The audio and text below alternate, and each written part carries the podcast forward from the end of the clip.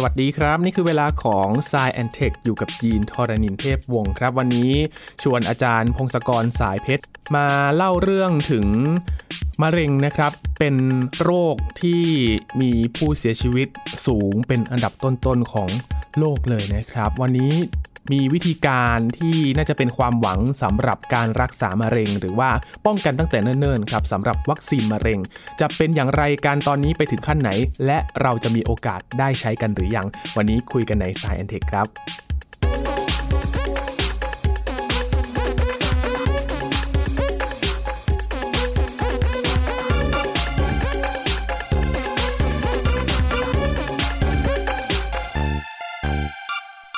มะเร็งนี่เป็นสาเหตุการเสียชีวิตอันดับต้นๆของโลกรวมถึงประเทศไทยด้วยนะครับ มีทั้งมะเร็งปอด มะเร็งปากมดลูก หรือมะเร็งหลายชนิดครับ ที่ทำให้มีผู้เสียชีวิตเป็นจำนวนมาก และวิธีการรักษาในปัจจุบัน อย่างแรกที่เรานึกถึงกันก็คือการผ่าตัด หรือการใช้เคมีบำบัด การฉายแสงนะครับ ซึ่งวิธีการนี้มันมีผลเสียต่อสุขภาพด้วยนะครับ บางคนก็เกิดอาการแพ้คีโมก็มีบางคนรับไม่ไหวนะครับ ถึงขั้นเสียชีวิตในเวลาต่อมาเลยนะครับ เพราะฉะนั้น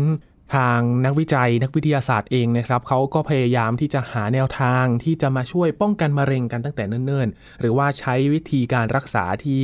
ลดความเสี่ยง ต่อสุขภาพให้มากขึ้นนะครับ วันนี้จะมาคุยกันเรื่องของวัคซีนมะเร็งครับ ที่จะป้องกันมะเร็งได้ในระดับไหนกันนะครับ วันนี้อยู่กับอาจารย์พงศกรสายเพชรแล้วนะครับ สวัสดีครับอาจารย์ครับ สวัสดีครับคุณยีนสวัสดีครับท่านผู้ฟังครับ อาจารย์ครับมะเร็งนี้จริง ๆ แล้ว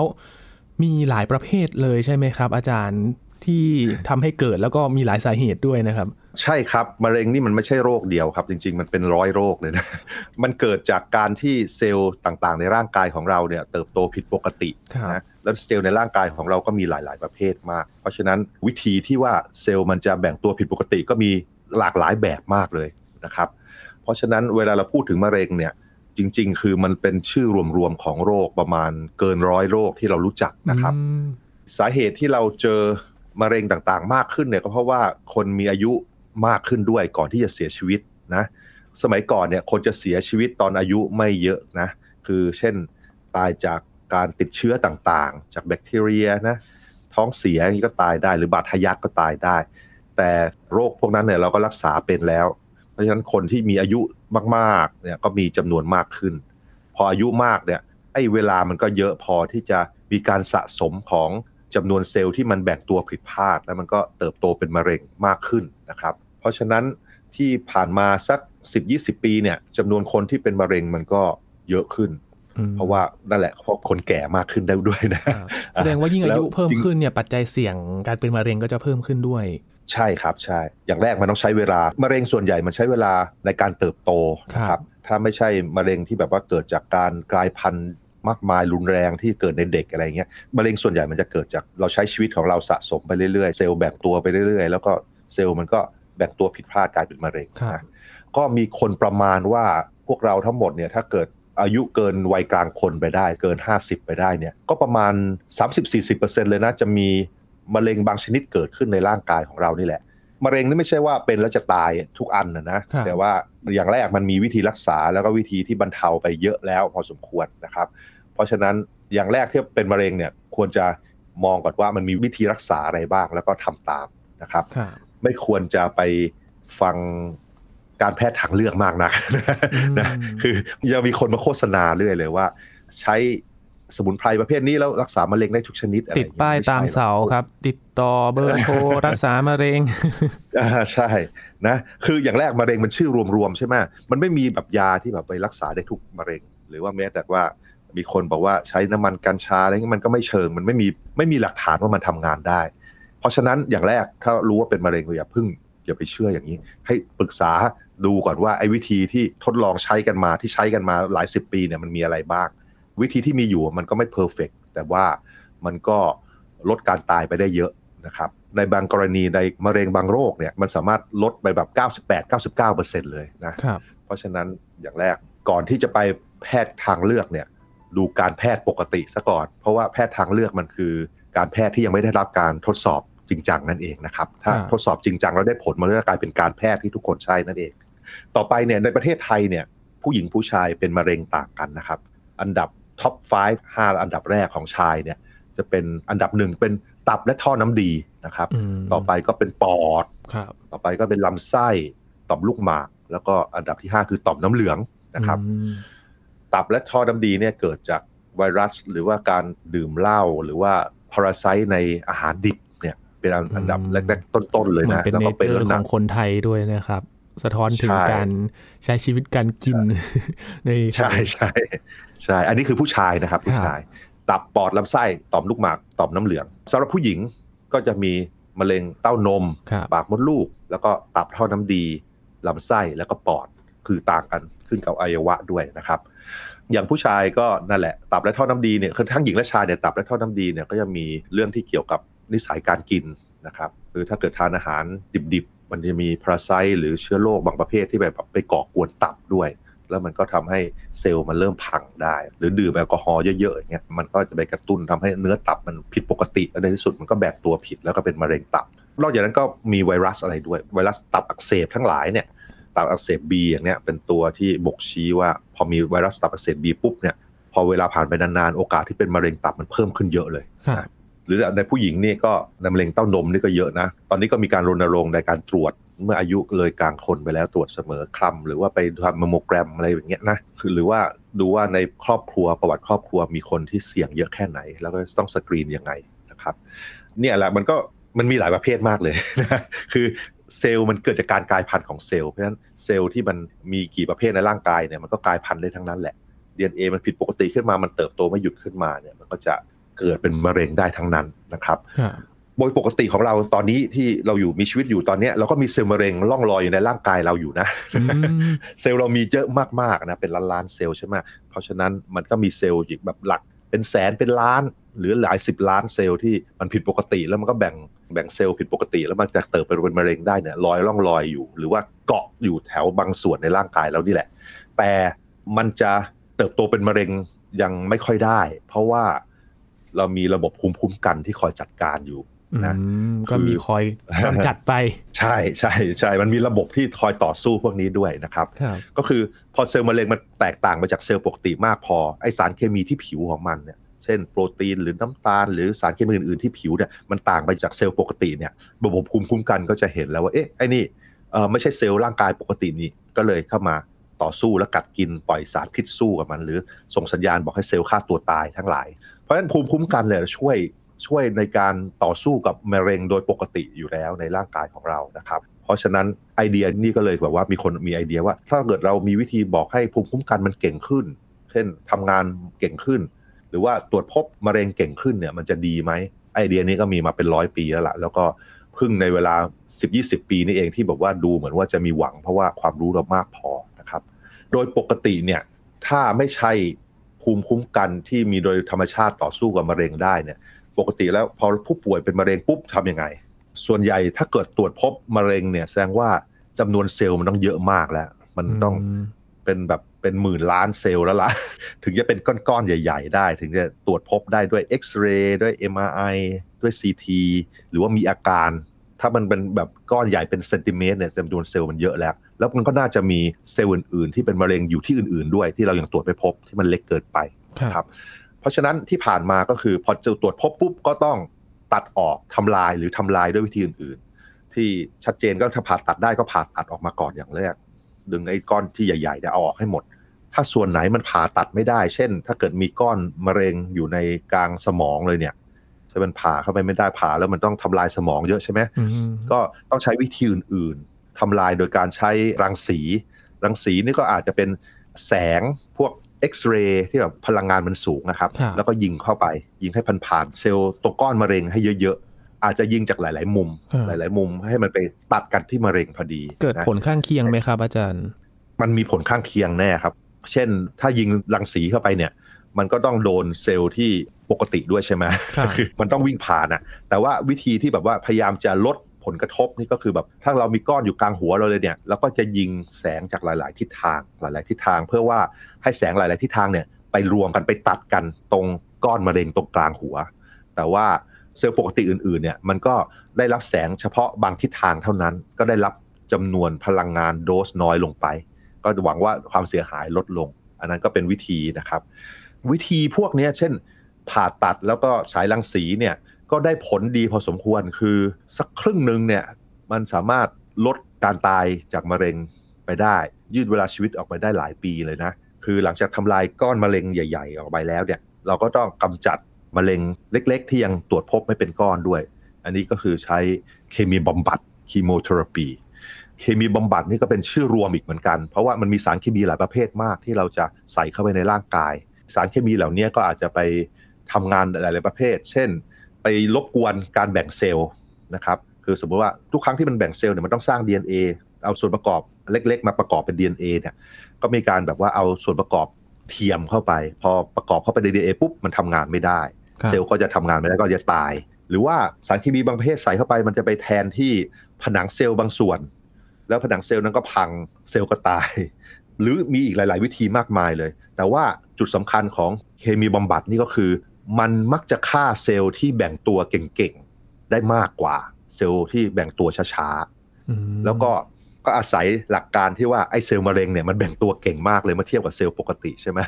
คือ AR อะไรมันแบ่งตัว AR อะไรเป็นแบ่งตัว เพราะฉะนั้นพอมันเจอสารเคมีเหล่านี้เข้าไป มันแบ่งตัวปุ๊บมันก็ตาย นี่ก็คือวิธีฆ่ามันนะครับผลกระทบก็มีอีกนั่นแหละ เซลล์ปกติก็แบ่งตัวจริงไหมเพราะฉะนั้นเซลล์ปกติพอแบ่งตัวมันก็ตายเหมือนกัน มันก็นี่ก็คือผลกระทบอีกอันหนึ่งสังเกตว่าคนที่ให้เคมีบำบัดเนี่ยก็จะมีอาการเช่นแบบท้องเสีย หรือว่าผมร่วงศีรษะล้านอะไรอย่างนี้ใช่ไหมอันนี้เพราะอะไรเพราะว่า เซลล์ในลำไส้ของเราเนี่ยในลำไส้เล็กลำไส้ใหญ่เนี่ยมันมีการแบ่งตัวบ่อยๆ เพราะว่ามันต้องแบ่งตัวเซลล์มาทดแทน มันถูกทำลายไปเรื่อยๆตอนใช้ย่อยอาหารอะไรต่างๆเนี่ยเพราะฉะนั้นพอได้เคมีบำบัดเข้าไปปุ๊บไอ้เซลล์เหล่านี้ก็ตายด้วย เราก็เลยแบบมีอาการท้องเสียท้องอืดลำไส้ไม่ค่อยทำงาน แล้วก็ไอ้เซลล์ผมเนี่ยที่ผูกที่ศีรษะเนี่ยมันก็แบ่งตัวตลอดเลยใช่ไหมถ้า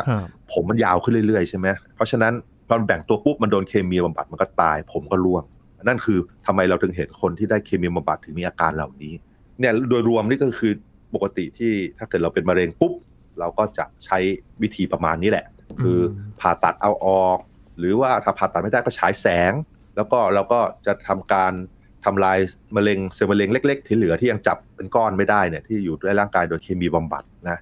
ซึ่งวิธีเหล่านี้มันก็ได้ผลใช้ได้เลยนะ ดีไม่เลวนักอะคือดีกว่าไม่มีเยอะเลย มันลด ลดการตายลดอะไรไปเกินครึ่งแน่นอนนะครับ ในบางประเภทมันก็ลดไปได้มากกว่านั้นอีกนะต่อมาวิธีที่ค่อนข้างใหม่ก็ไม่ใหม่มากแล้วเขาใช้มายี่สิบกว่าปีแล้วล่ะ แต่ว่ามันก็ค่อยๆดีขึ้นมากขึ้นเรื่อยๆ ก็คือการจับมือกับระบบภูมิคุ้มกันนะครับคือมีการค้นพบว่าไอ้ภูมิคุ้มกันเนี่ยโดยปกติมันก็สู้กับมะเร็งอยู่แล้ว เจอเซลล์ที่ผิดปกติปุ๊บมันก็ทำลายใช่ไหมมีการค้นพบว่าเซลล์ภูมิคุ้มกันที่เป็นเม็ดเลือดขาวประเภทหนึ่งเนี่ยเรียกว่า T เซลล์เนี่ย มันสามารถตรวจจับและทำลายเซลล์มะเร็งได้ ก็เลยมีคนไปศึกษาว่า เอ๊ะ ไอ้ T cell มันทำลายมะเร็งยังไงนะ แล้วก็ T cell มันรู้จักเซลล์มะเร็งอย่างไรนะ ก็มีการไปดัดแปลง เช่น ให้สารเคมีบางประเภทเข้าไปที่แบบว่าไปทำให้ T cell มันทำงานเร็วขึ้นอีก คือแบบเป็นเทอร์โบปลดล็อกการทำความเร็วการทำงาน ติด speed นะ ติด speed เพิ่ม speed สำหรับคนที่เป็นมะเร็งแล้วเนี่ย ก็แบบอาจจะมีการไปกระตุ้นให้ T cell มัน ทำงานแบบรวดเร็วมากขึ้นอีก เพื่อไว้ทำลายเซลล์มะเร็งมากขึ้น อีกแบบหนึ่งก็คือมีการบอกว่าดัดแปลง T เซลล์คือแบบเอา T cell ออกมา แล้วก็สอนมันโดยการให้รู้จักโปรตีนบางประเภทที่อยู่บนผิวเซลล์มะเร็งให้เก่งมากขึ้น คือสอนมันก็คือแบบว่าไปดัดแปลง DNA มันนิดหน่อยเนี่ยให้มันมีตัวตรวจจับที่ผิวมันเฉพาะเจาะจงกับเซลล์มะเร็งมากขึ้นแล้วก็ฉีดกลับเข้าไปในร่างกาย ในมะเร็งหลายประเภทเลยเนี่ยที่ใช้วิธีนี้เนี่ยมันสามารถรักษาได้แบบ90 98% 99%เลย พอสอนให้ทีเซลรู้จักมะเร็งประเภทนี้ปุ๊บ ฉีดกลับเข้าไปในร่างกายปุ๊บทีเซลมันจะไปทำลายมะเร็งพวกนี้หายไปเลย อันนี้ก็เป็นวิธีหนึ่งที่เป็นวิธีซึ่งค่อนข้างใช้เครื่องมือในธรรมชาติในร่างกายของเราอยู่แล้ว คือระบบภูมิคุ้มกันที่มันเก่งอยู่แล้วเนี่ยให้มันเก่งขึ้นอีก แล้วก็เฉพาะเจาะจงมากขึ้นอีกนะครับ ต่อไปก็เลยมีไอเดียเพิ่มเติมอีก ก็คือเอ๊ะแล้วถ้าเกิดคนยังไม่ป่วยเป็นมะเร็งเลยเนี่ยจะมีวิธีลดอัตราการเป็นมะเร็งได้ไหม หรือพูดง่ายๆคือใช้ใช้วัคซีนได้ไหมนั่นเอง คือฉีดวัคซีนให้มันมะเร็งน้อยลงได้ไหม ก็พบว่าในมะเร็งบางประเภท เช่น มะเร็งตับในบางประเภทที่เกิดจากไวรัสตับอักเสบบีเนี่ยหรือมะเร็งปากมดลูก มะเร็งลำคอที่เกิดจากไวรัส HPV เนี่ยเราสามารถสร้างวัคซีน ซึ่งสอนให้ร่างกายรู้จักไวรัสเหล่านั้นได้ ไวรัสตับอักเสบแล้วก็ไวรัส HPV ได้ ทำกันมาแล้วก็ค้นพบว่ามันลดไปได้เยอะเลยล่ะ ลดแบบประมาณ 70%นะครับ ในประเทศไทยนี่ก็มีการรณรงค์ให้ฉีดวัคซีนสำหรับไวรัส HPV ในเด็กนะในวัยรุ่นนะนะซึ่งถ้าเวลาผ่านไป 20-30 ปีอะไรเงี้ยมันก็จะลดอัตราการเป็นมะเร็งบางประเภทไปได้เยอะมากๆนะครับ อันนี้ก็คือวัคซีนก็ใช้ได้ผลนะ ถ้าเกิดเป็นมะเร็งมันเกิดจากไวรัสนะครับ แต่ มะเร็งส่วนใหญ่มันไม่ได้เกิดจากไวรัสนี่หว่า มันเกิดจากมันเกิดจาก DNA ของของเซลล์ที่แบ่งสั่งการผิดพลาดใช่ไหมเพราะฉะนั้นนักวิทยาศาสตร์ก็ทำต่อและทำต่อทำยังไงดี เอ๊ะไอเซลล์มะเร็งที่มันเติบโตกลายเป็นเป็นมะเร็งเนี่ยทำงานผิดพลาดให้เป็นมะเร็งเนี่ยเขาก็ไปศึกษากันว่า เอ๊ะมันมันเป็นยังไง มันแตกต่างอย่างไรใช่ไหมความรู้มันเพิ่มมากขึ้น เราพบว่า เซลล์มะเร็งหลาย ๆ ชนิด มันก็สร้างโปรตีนหลาย ๆ ชนิด ซึ่งจะมีมากบนเซลล์มะเร็ง แต่มีน้อยในเซลล์ปกติ เพราะฉะนั้นไอ้โปรตีนเหล่านี้เริ่มจะเป็นเป้าหมายแล้ว คือถ้าเกิดเราสอนให้ภูมิคุ้มกันรู้จักโปรตีนบางประเภทเหล่านี้เนี่ยที่มีเยอะในเซลล์มะเร็ง และมีน้อยในเซลล์ปกติ ก็อาจจะใช้ได้ผลคือสอนให้เซลล์ภูมิคุ้มกันรู้จักเรียกแอนติเจนเหล่านี้ไว้ หรือ ในบางกรณีมะเร็งบางประเภท เราไปศึกษาลึกจนกระทั่งพบว่ามันมีโปรตีนบางชนิดที่เกิดเฉพาะในเซลล์มะเร็งเท่านั้นด้วยซ้ำอันนี้เขาเรียกตั้งชื่อว่า neo antigen ด้วยนะ อันนี้ถ้าเกิดมันมีเฉพาะในเซลล์มะเร็งเท่านั้นยิ่งดีใหญ่เลย ถ้าเกิดเราสอนให้ภูมิคุ้มกันรู้จักปุ๊บ ถ้าเกิดมีมะเร็งเหล่านี้ขึ้นมาปุ๊บ มันก็ถูกทำลายไปก่อนที่จะเริ่มแพร่พันธุ์ใช่ไหมคราวนี้ มันพูดง่ายแต่ทำยาก มันยากเพราะอะไรครับอาจารย์ มันยากมันยากพูดง่ายแต่ทำยาก ข้อแรกอย่างแรก ถ้าเกิดในกรณีซึ่งโปรตีนเหล่านี้มันมีบ้างในเซลล์ปกติเนี่ยแล้วเราแบบว่าไปสอนภูมิคุ้มกัน แล้วภูมิคุ้มกันมันไปทำลายเซลล์ปกติเนี่ย ถ้ามันทำลายมากเกินไปเนี่ย ผลข้างเคียงมันเยอะนะ ก็เป็นเป็นโรคแบบโรคเขาเรียกออโตอิมมูนคือแบบว่าภูมิคุ้มกันทำลายตัวเองอะ่ะเกิดขึ้นได้นะครับ นะในกรณีคล้ายๆกันลองแทบไม่ใช่มะเร็งเนี่ยถ้าเกิดพูดถึงโควิดอะที่คนเขาบอกว่าฉีดวัคซีนแล้วมีหัวใจหัวใจอักเสบมากขึ้นอะไรนั่นน่ะคล้ายๆว่ามันกรณีเดียวกัน คือว่าโปรตีนที่อยู่บนโควิด กับโปรตีนที่อยู่ที่ผิวเซลล์หัวใจมันเหมือนกันหรือมีหน้าตาคล้ายกัน แล้วในบางกรณีวัคซีนมันก็ไปกระตุ้นภูมิคุ้มกันภูมิคุ้มกันก็ไปทำไปต่อสู้กับเซลล์หัวใจแล้วเกิดอักเสบขึ้นอย่างนั้นอะเป็นเหมือนเรื่องเดียวกัน ก็คือต้องหาทางที่ว่า ให้เซลล์ภูมิคุ้มกันรู้จักเซลล์มะเร็ง แล้วก็เฉพาะเจาะจงทำลายเฉพาะเซลล์มะเร็งเท่านั้นนะเพื่อจะได้ไม่เกิดโรคที่แบบว่าภูมิคุ้มกันทำลายร่างกายของเราเองนะครับเออแล้วอีกอย่างหนึ่งตอนนี้เนี่ยการทดลองว่าวัคซีนมันได้ผลอะไรหรือเปล่าเนี่ยถ้าเกิดเราทดลองกับคนที่ป่วยแล้ว คือแบบไปกระตุ้นแล้วเนี่ยมันไม่ค่อย work ไปไปกระตุ้น ฉีดวัคซีนกระตุ้นภูมิคุ้มกันสำหรับคนที่เป็นมะเร็งแล้วเนี่ยมันไม่ค่อยได้ เพราะว่าระบบภูมิคุ้มกันเขาทำงานแย่ลงไปเยอะ แล้วก็อีกอย่างหนึ่งเวลารักษาด้วยวิธีเช่นเคมีบำบัดอะไรต่างๆเนี่ยระบบภูมิคุ้มกันมันจะไม่ค่อยทำงานมันทำงานลดลงไปเยอะเลยอะเพราะฉะนั้นมันก็เลยมันต้องเลือกเอาตอนนี้ถ้าเลือกเอาเราก็เลือกใช้วิธีที่เรารู้ว่าได้ผลค่อนข้างดีอยู่แล้วจริงไหมเราก็จะไม่ทดลองวิธีใหม่ ๆ เพราะฉะนั้นก็เลยมีไอเดียเพิ่มอีกว่า เอ๊ะถ้างั้น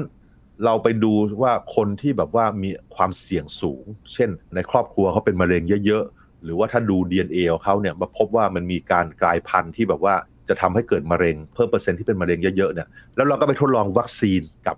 ผู้คนเหล่านี้ที่ยังไม่ป่วยน่าจะดีกว่าเพราะว่าเขาภูมิคุ้มกันยังดีอยู่ใช่ไหมแล้วก็เนื่องจากเขายังไม่เป็นมะเร็ง เราก็ยังไม่ต้องรักษาเขาด้วยวิธีอื่น แล้วก็ไปลองดู ปัญหาต่อไปก็คือ ถ้าคนยังไม่เคยเป็นมะเร็งเนี่ย มันต้องรอนานมากเลยนะ กว่าจะ เป็นมะเร็ง การทดลองพวกนี้ต้องใช้เวลาหลายปีต้องส่งต่อเป็นรุ่นสู่รุ่นในการวิจัย ใช่ใช่ครับใช่นะก็เนี่ยแหละมันมีเริ่มมีปัญหายากใช่ไหมคือถ้าจะทำให้ได้ผลรู้ชัดเจนเลยเนี่ยมันใช้เวลานานด้วยนะครับ แต่ว่าก็มีทางหลีกเลี่ยงอีกหน่อยนึง เราทดลองในสัตว์ใกล้ตัวดีไหมนะนี่คือนักวิทยาศาสตร์ก็ทดลองคือทดลองกับสุนัขนะสุนัขกก็อายุสั้นกว่าเราใช่ไหมถ้าทดลอง ในหลักการเดียวกันเนี่ยแล้วดูมะเร็งในสุนัขมันก็แค่ติดตามแค่ประมาณ 5 ปี 10 ปีก็เห็นผลแล้ว ไม่ต้องรอแบบ 20-30 ปีเหมือนในคน ก็มีคนทดลองจริง ๆ หลักการเดียวกันนี่แหละ คือดูว่ามะเร็งในสุนัขเนี่ยมันสร้างโปรตีนประหลาดประหลาดแอนติเจนอะไรบ้างที่ว่าอยู่ในเซลล์มะเร็ง แต่ไม่อยู่ในเซลล์ปกติ แล้วเราก็พยายามสร้างโปรตีนเหล่านี้ฉีดเข้าไปในร่างกายสุนัขที่แข็งแรงอยู่ พอภูมิคุ้มกันเจอโปรตีนประหลาดเหล่านี้ปุ๊บมันก็ รู้จักโปรตีนพวกนี้แล้วเตรียมตัวไว้ พอมีมะเร็งเกิดขึ้นมาจริงๆปุ๊บสร้างโปรตีนเหล่านี้ภูมิคุ้มกันก็ไปต่อสู้ได้อย่างรวดเร็วนะก็ทดลองกับสุนัข 800 ตัวทั้งหมดคือ 400 ตัวเนี่ยอันนี้คือสุนัขวัยกลางวัยกลางสุนัขวัยกลางถ้าแปดแปดขวบอะไรอย่างเงี้ยนะฮะจะประมาณ 7-8 ขวบ แล้วก็ทดลองทั้งหมดประมาณ 800 ตัวนะครับ 400 ตัวนี่ก็ฉีดวัคซีน และ 400 ตัวก็ฉีดน้ำเกลืออะไรอย่างเงี้ยคือแล้วก็ทดลองดู ปรากฏว่าทดลองดู 5 ปี แล้วก็ดูอัตราการเกิดมะเร็งใน 2 กลุ่ม ก็พบว่าในกลุ่มที่ฉีดวัคซีนมันลดไปได้เยอะมากนะ ลดไปเกินครึ่งนะครับ ก็เป็นสิ่งที่น่าสนใจน่าสนใจ เพราะว่าเราก็เป็นยากับสุนัขนั่นแหละ แล้วก็สารเคมีต่างๆ ในร่างกายก็ทำนองเดียวกัน คือการเกิดมะเร็งก็มีลักษณะเดียวกันเลยใช่ไหมครับ ใช่ใช่ใช่ขบวนการคล้าย ๆ กัน ไม่เหมือนกันเปรียบแต่ว่าไปในทางเดียวกันมากครับ ก็เลยมีแผนการว่าจะทำการทดลองอย่างนี้แหละกับกลุ่มคน แต่ว่ายังไม่ได้เริ่มนะ แต่ว่าอยู่ในแผนการของเช่นในสหรัฐอเมริกาเนี่ยเขามีแผนว่าจะทำกับคนและทดลองดูนะครับ แต่ว่าก็มีการทดลองที่คล้ายๆกัน แต่ว่าไม่ได้ทดลองกับคนที่แข็งแรงร้อยเปอร์เซ็นมีการทดลองกับกลุ่มคนที่เคยเป็นมะเร็งแล้วก็รักษาแล้วมัน อาการมะเร็งมันลดลงไป ตรวจไม่พบเซลล์มะเร็งแล้ว แล้วก็ลองฉีดวัคซีนดูอันี้อันนี้ก็ทดลองดูเนื่องจากคนเหล่านี้มีโอกาสที่จะเป็นมะเร็งมากกว่าปกติ เพราะฉะนั้นเราก็เปรียบเทียบได้ว่า สมมุติว่าคนเหล่านี้ถ้าเกิดไม่ฉีดวัคซีนเข้าไป แล้วมีกี่เปอร์เซ็นต์ ถ้ารอไปสักห้าปีสิบปีจะมีมะเร็งกลับมาครับก็เลยสามารถเปรียบเทียบอย่างนี้ได้ จากการเปรียบเทียบจำนวนไม่เยอะเท่าไหร่เนี่ยมันก็ดูดีนะ ก็ลดไปได้เยอะพอสมควร ราะฉะนั้นก็น่าสนใจว่าไอ้วิธีประมาณนี้น่าจะได้ผลนะครับ อันนี้ก็คือมีการทดลองใหม่ๆเนี่ยจะทดลองในปลายปีที่แล้วกับกลางปีนี้เนี่ยมีหลายกลุ่มเลยกำลังจะทดลองวัคซีนประเภทต่างๆ กับ คนที่เป็นเคยเป็นมะเร็งแล้วก็หายไปในรอบแรกแล้ว ติดตามผลใน 5 ปี 10 ปีต่อไปว่าเป็นอย่างไร ประเภทมะเร็งก็เยอะไปหมดเลยมีตั้งแต่ มะเร็งเต้านม มะเร็งรังไข่ มะเร็งต่อมลูกหมาก หรือว่ามะเร็งตับอ่อน แล้วก็มะเร็งลำไส้ทั้งหลายอย่างเงี้ยเต็มไปหมดเลยทดลองกำลังทดลองกันอยู่นะครับ นอกจากนั้นก็ยังมีการทดลองอีกอันหนึ่งคือสำหรับคนที่มีการกลายพันธุ์ใน DNA ของเขา เช่น การกลายพันธุ์ชื่อ BRCA1 BRCA2 พบว่าคนที่มีการกลายพันธุ์ประเภทนี้เนี่ยใน DNA เขาเนี่ยโอกาสเป็นมะเร็งเขามากกว่าชาวบ้านเยอะมากๆนะคือจัดกลุ่มคนที่เสี่ยง มา แล้วก็ลองฉีดวัคซีนแล้วจะตรวจสอบดูว่าเปอร์เซ็นต์ที่แบบมะเร็งมันเกิดขึ้น เทียบกับไม่ฉีดอะไรเนี่ยมันต่างกันแค่ไหน สิ่งเหล่านี้ในการทดลองในคนเนี่ยเราน่าจะเริ่มรู้ใน 5 ปีต่อไปนะเริ่มมีข้อมูลเข้ามาแล้วว่ามันจะได้ผลไหม approach แบบนี้ ซึ่งผมคิดว่ามันน่าจะพอได้แล้วเพราะทดลองในสุนัขมันได้ผลดีอะน่าจะเป็นไปได้ อย่างน้อยอาจจะไม่ทุกอย่างแต่ว่าในหลาย ๆ ประเภทน่าจะพอสู้ได้นะครับอ่า นอกจากเราจะเร่งวิจัยวัคซีนแล้วนะครับ ก็ต้องมาแข่งขันกับการกลายพันธุ์ของมะเร็งด้วยใช่ไหมครับ อาจารย์ ก็ต้องมาแข่งกัน ใช่ใช่เราก็นั่นแหละสะสมความรู้ไปเรื่อยๆ ว่าทำยังไงดีนะอีกอย่างหนึ่งที่น่าสนใจมากขึ้นคือตอนนี้เราสร้างวัคซีนได้เก่งขึ้นเยอะเลยด้วยเทคโนโลยีตระกูล mRNA ใช่ไหมคือเราอยากสร้างโปรตีนอะไรแล้วก็สามารถออกแบบ mRNA เพื่อให้สร้างได้ เพราะฉะนั้นมันก็เลยเป็นความหวังสำหรับกลุ่มนักวิจัยเหล่านี้ ว่าเออมันออกแบบได้ ออกแบบได้ง่ายขึ้นเยอะเนี่ย เพราะฉะนั้นน่าจะมีการทดลองมากขึ้น แล้วก็หลากหลายมากขึ้น ในที่สุดความหวังก็คือแบบว่าเขาเรียกว่ามีค็อกเทลวัคซีนคือเป็นวัคซีนซึ่งสอนให้ร่างกายรู้จักโปรตีนอาจจะ 10 อย่างถึง 50 อย่างที่มันเกิดในจัดเป็นแพ็กเกจเลยอย่างเงี้ยครับเป็นใช่ใช่คือฉีดเข้าไปโดสเดียวนะมันสอนให้ร่างกายรู้จักโปรตีนหลาย ๆ ประเภทแอนติเจนหลาย ๆ ประเภท แล้วหวังว่าถ้าเกิดได้ผลมันก็จะแบบลด อัตราการเกิดมะเร็งไปได้ในหลาย ๆ ประเภทเลยนะมะเร็งมันเป็นร้อยแบบใช่ไหมก็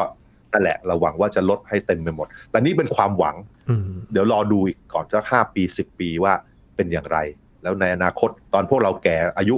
อย่างผมอีกสักยี่สิบสามสิบปีอาจจะมีวัคซีนก็ได้นะมันก็เป็นไปได้ใช่ไหมครับ อาจารย์ที่ในอนาคตเนี่ยอาจจะมีวัคซีน ป้องกันมะเร็งฉีดไว้สำหรับเด็กแรกเกิดเลยเหมือนโรคหัดที่เอามาฉีดตั้งแต่แรกก็เป็นไปได้เป็นไปได้ แต่ว่าเราก็อย่าเพิ่งตื่นเต้นมากนะ มันใช้เวลาหน่อยรักษาสมข้อมูล โดยหลักการมันน่าจะได้จริงไหมคือแบบโดยหลักการเนี่ยสอนให้ภูมิคุ้มกันรู้จักมะเร็งรู้จักเซลล์บางประเภทเนี่ยมันทำได้อยู่แล้ว เพราะฉะนั้นถ้าเกิดทำวิจัยต่อเนื่องไปเรื่อยๆ แล้วก็ถ้ามีปัญหาก็ค่อยๆ แก้ไปเนี่ยในที่สุดผมว่ามันน่าจะทำได้ครับครับ แต่ยังไงก็ตามแต่พ อมีวัคซีนมาวิธีการรักษาแบบเดิมๆ ก็น่าจะมาบูรณาการกันนะครับ มารักษาร่วมกันเพื่อที่จะป้องกันใช่ครับ การเกิดมะเร็งได้มีประสิทธิภาพ ใช่ครับใช่ครับ ก็คงจะมีวิธีรักษามะเร็งใหม่ๆอีกเยอะด้วยนะในอนาคตนะโดยเฉพาะไอ้วิธีที่บอกให้ภูมิคุ้มกันช่วยเราเนี่ยก็น่าจะมีเยอะเลยนะครับก็รอดูต่อไปครับครับเพราะจากโควิด -19 วัคซีนในเทคโนโลยี mRNA นี้ เหมือนจะเป็นการจุดประกายให้กับโรคอื่น ๆ ด้วยนะครับ ก่อนหน้านี้เราคุยกันเรื่องวัคซีนเอสวัคซีนที่เขากำลังจะพัฒนาเอามาช่วยรักษา อย่างมาลาเรียเองก็น่าจะใช้วิธีการนี้ในอนาคตนะครับ เพราะว่าเป็นวัคซีนที่ใช้เวลานานพอสมควรเหมือนกันในการทำวิจัย แล้วเราก็เพิ่งจะได้วัคซีนที่มีประสิทธิภาพมาช่วยรักษา แต่พอมี mRNA เข้ามาเนี่ยน่าจะช่วยกระตุ้น เหมือนเป็นหัวข้อวิจัยใหม่สำหรับ นักวิจัยนะครับเพื่อที่จะมาหาทางรักษาโรคต่างๆ ด้วยนะครับ วันนี้ขอบคุณอาจารย์พงศกรมากๆเลยครับ ยินดีครับ สวัสดีครับ ครับ นี่คือ s ายแอนเทคครับ คุณผู้ฟังติดตามรายการกันได้ที่ www.thaipbspodcast.com นะครับ รวมถึงพอดแคสต์ช่องทางต่างๆ ที่คุณกำลังรับฟังเราอยู่ครับ อัปเดตเรื่องวิทยาศาสตร์เทคโนโลยี และนวัตกรรมกับเราได้ที่นี่ทุกที่ทุกเวลากับไทย PBS Podcast นะครับ ช่วงนี้ยีนทรณินเทพวงศ์พร้อมกับอาจารย์พงศกรสายเพชรลาไปก่อนครับ สวัสดีครับ